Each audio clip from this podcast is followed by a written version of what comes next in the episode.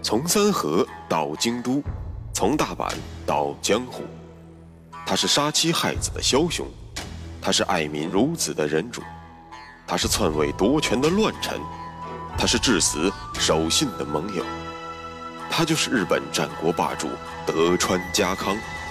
本节目由喜马拉雅 FM 独家播出。有缘相逢，有幸守候，欢迎收听，我是大师。继续为您带来日本战国霸主德川家康。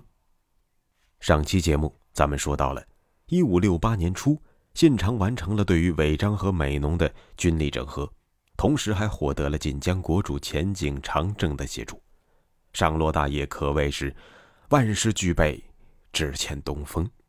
那么这股东风，就是让织田军团上洛京都具有正义名分之人。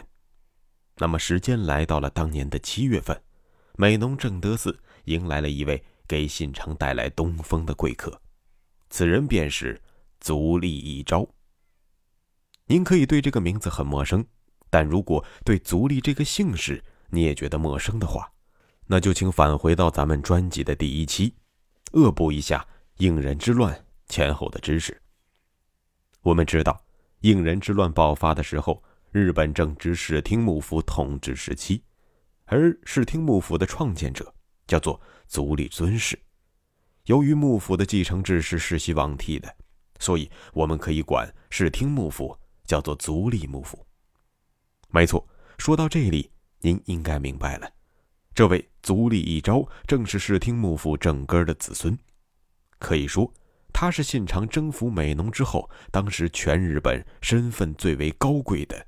武士贵族，但是足利氏时运不济，虽然身为武士贵胄，但是落魄的足利一朝混得相当凄惨。咱们首先来说说，见到信长之前，足利一朝是怎样一路走来的。这还要从他的哥哥足利义辉说起。义辉是室町幕府的第十三代将军。含着金钥匙出生的他，却生逢乱世，老天没有给他当富贵公子的机会。由于京都周围武基全部被细川三好等重臣所控制，此时距离应仁之乱已有七十多年了，幕府将军和重臣之间的君臣之道早就不复存在，所以上述重臣对于足利氏的动辄刀兵相向，也就再正常不过了。于是，一辉五岁时便跟随父亲东奔西走，躲避刀兵之乱。其后，足利氏与重臣领袖细川氏达成了停战共识，这让室町幕府得以继续跌跌撞撞的勉强支撑。但即便用脚想想都知道，权威荡然无存的足利氏之后肯定没有什么好日子过的。等到老爸退休，把将军之位传给了一辉。一辉非常清楚自己的处境到底有多么的凶险，从小耳濡目染这帮怪叔叔是怎么欺负自己家的，估计得在枕头上做一排小人。细川、三好、六角没有一个好东西，每天给你们扎一遍。但是一辉想要通过自己的努力改变现状，于是他决心好好学习，天天向上。当然，他学习的内容不是四书五经。而是剑术，就冲后世称他为剑豪将军。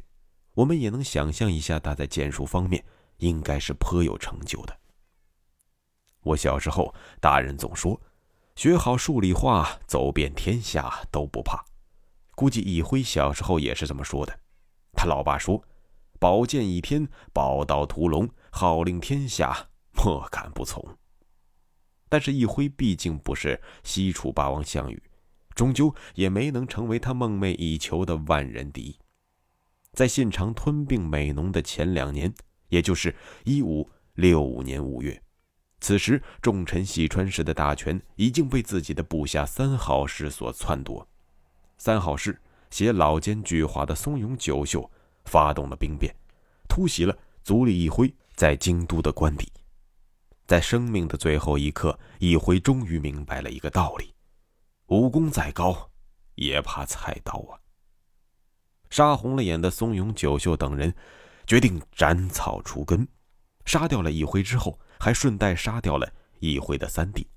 但是他们忘记了，一辉还有一个二弟，也就是咱们前面所提到的一招。当然，此时的一招没有俗家姓名，他的法号绝庆。我估计松永等人之所以把他忘了，就是因为他此时是身为出家之人，理论上讲不会对他们构成威胁。但是安全起见，松永还是回过味儿来，安排人将一招软禁在了佛寺之中。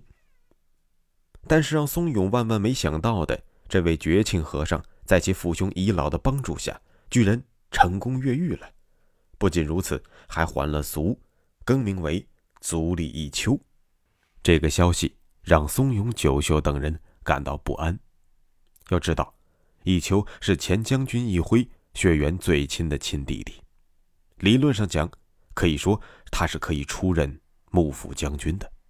一旦有野心勃勃的地方实权派大名奉命上洛归政，那么届时自己将何以自处呢？于是，松永九秀便惴惴不安的四处打听。弈秋的下落，原来弈秋已经前往了越前国，投奔名门招仓氏去也。听到这个消息，松永也就放心了。松永虽然并非出身贵族，但是他的政治嗅觉和判断力，咱们是知道的。就连信长的老丈人斋藤道三，也对他佩服有加。他清楚招仓义景的为人。这哥们儿不过是顶着贵族头衔的绣花枕头罢了，借他一百个胆子，也断然没有上落的勇气。宗勇看人极准，可一秋却识人不明。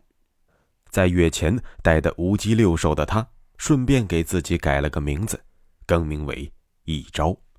他每天的日常功课就是观察招仓义景，看他何时能够帮助自己起兵亲王。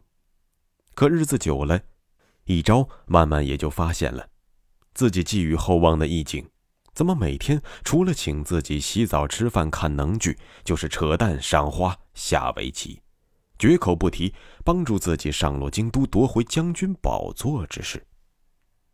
哎，我算看明白了，你就是把我当吉祥物公仔放在身边，增加自己的名望罢了。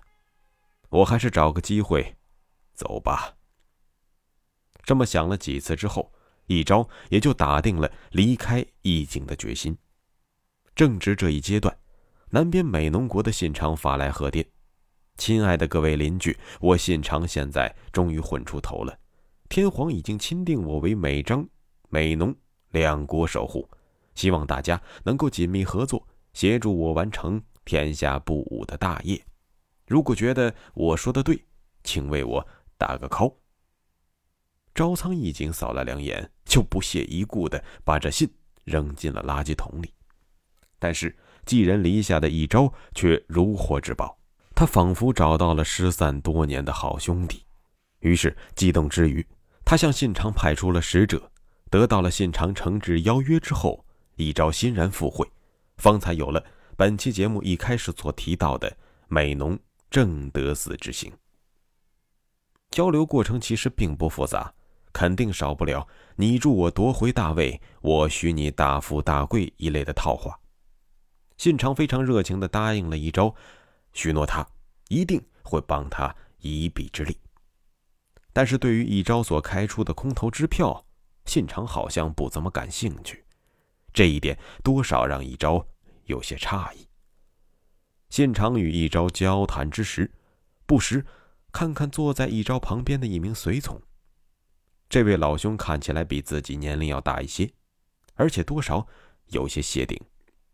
当时的信长只觉得这个人仪表堂堂，相貌不俗，也就没往心里去。不过，如果信长能够未卜先知，提前十五年知道自己会被这位秃头老兄干掉，那么他肯定不会在这之后将这位老兄延揽入自己帐下。并且让他手握重兵的。说到这里，很多人已经知道了，一招的这位随从便是大名鼎鼎的明智光秀。当然，这是后话，咱们后面再说。路见不平一声吼，该出手时就出手。性急如火的信长稍作准备，便以最快的速度起兵上洛了。我们来盘点一下信长目前的领地和动员能力，完整的有两国：尾张国、美浓国。部分的领国有半个，伊势国的北部五郡。同盟领国有两个。德川家康所控制的三河，以及前井长政所控制的晋江。信长从一五六零年统辖间之战的命悬一线，到了如今已经手握了四个半国，只用了七年的时间，可谓发展神速。再来看看他的兵力总动员的能力，仅美浓、尾张两国的弹高就已经超过了一百万弹，理论上说。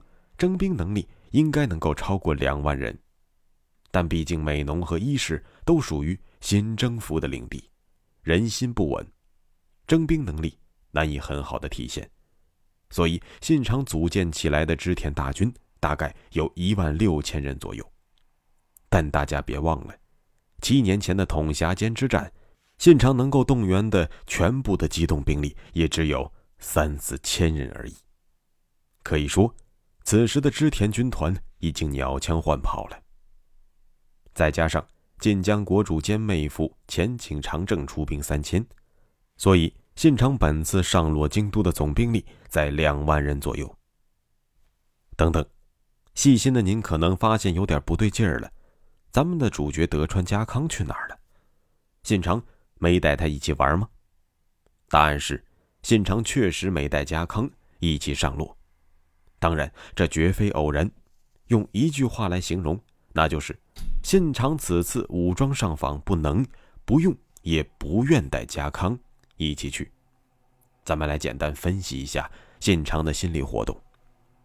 第一，信长不能带家康，由于家康刚刚完成了三河的统一，于情于理需要休养生息，加之家康有更重要的任务，那就是替信长守好东大门。不要让关东的诸侯干扰了自己的上洛大业，这便是信长不能带家康。第二，信长不用带家康。此时的信长拥兵两万，从晋江出发，京都近在咫尺。况且沿途的松永九秀、三好三人众、六角氏等势力欺负一下并无实权的足利将军还行，让他们对抗两万正规军，他们的战力是根本不够看的。这便是信长不用带家康。第三，信长不愿带家康。要知道，一五六七年，信长虽然已经呈现出了飞龙在天的态势，但是和数年之后如日中天相比，此时的家康还依然是织田信长的盟友，而非臣下。既然是自己的盟友，如果一同上洛。那么自己的功劳必然会被家康稀释掉一部分，这种贪天之功的机会，何必为他人做嫁衣呢？这便是信长不愿带家康。啰嗦了这么多，只为了让您明白一点：信长想靠自己一己之力完成上洛，并且此时的家康还没有被信长当做家臣看待。家康在信长心中身份地位的转变，将会在三年后的子川合战时发生，而家康将这种近乎于从属的同盟关系一直极力的保持到了信长死后。两万大军集结完毕，信长能够如愿以偿的打一场漂亮的上洛之战吗？下期节目咱们接着说。穿过日本战国风云。看群雄如何逐鹿天下，欢迎订阅日本战国霸主德川家康，带你揭秘他的崛起之路。